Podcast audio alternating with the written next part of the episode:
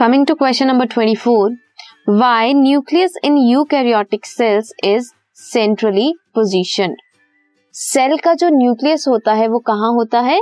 Centre में present होता है। उसका रीजन पूछा है दैट न्यूक्लियस सेंटर में क्यों पोजिशन होता है? सेंटर में क्यों प्रेजेंट होता है?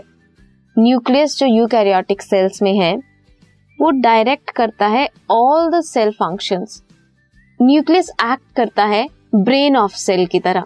सारे जो फ़ंक्शंस हैं, वो कौन डायरेक्ट करता है? न्यूक्लियस सेंट्रल लोकेशन एक की है to pass information to other organelles of the cell या other components of the cell nucleus perform करता है बहुत सारे फ़ंक्शंस इसीलिए ये ज़रूरी है दैट उसे मैक्सिमम डिग्री ऑफ़ प्रोटेक्शन मिले. सबसे ज़्यादा काम करता है न्यूक्लियस सारे सेल को कंट्रोल करता है. तो न्यूक्लियस का प्रोटेक्शन मिलना भी उसे ज़रूरी है। That's why interior of the cell किसे मिलता है? न्यूक्लियस को मिलता है। If you see nucleus nucleus में क्या क्या होता है? न्यूक्लियर एनवेलप होता है क्रोमाटिन होते हैं एंड न्यूक्लियस के भी सेंटर में न्यूक्लियोलस प्रेजेंट होता है। यही रीजन है।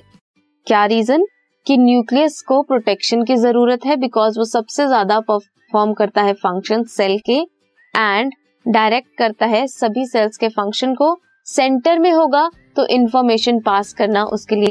This podcast is brought you by Hub Hopper शिक्षा अभियान अगर आपको ये पॉडकास्ट पसंद आया तो प्लीज़ लाइक शेयर और सब्सक्राइब करें और वीडियो क्लासेस के लिए शिक्षा अभियान के यूट्यूब चैनल पर जाएँ।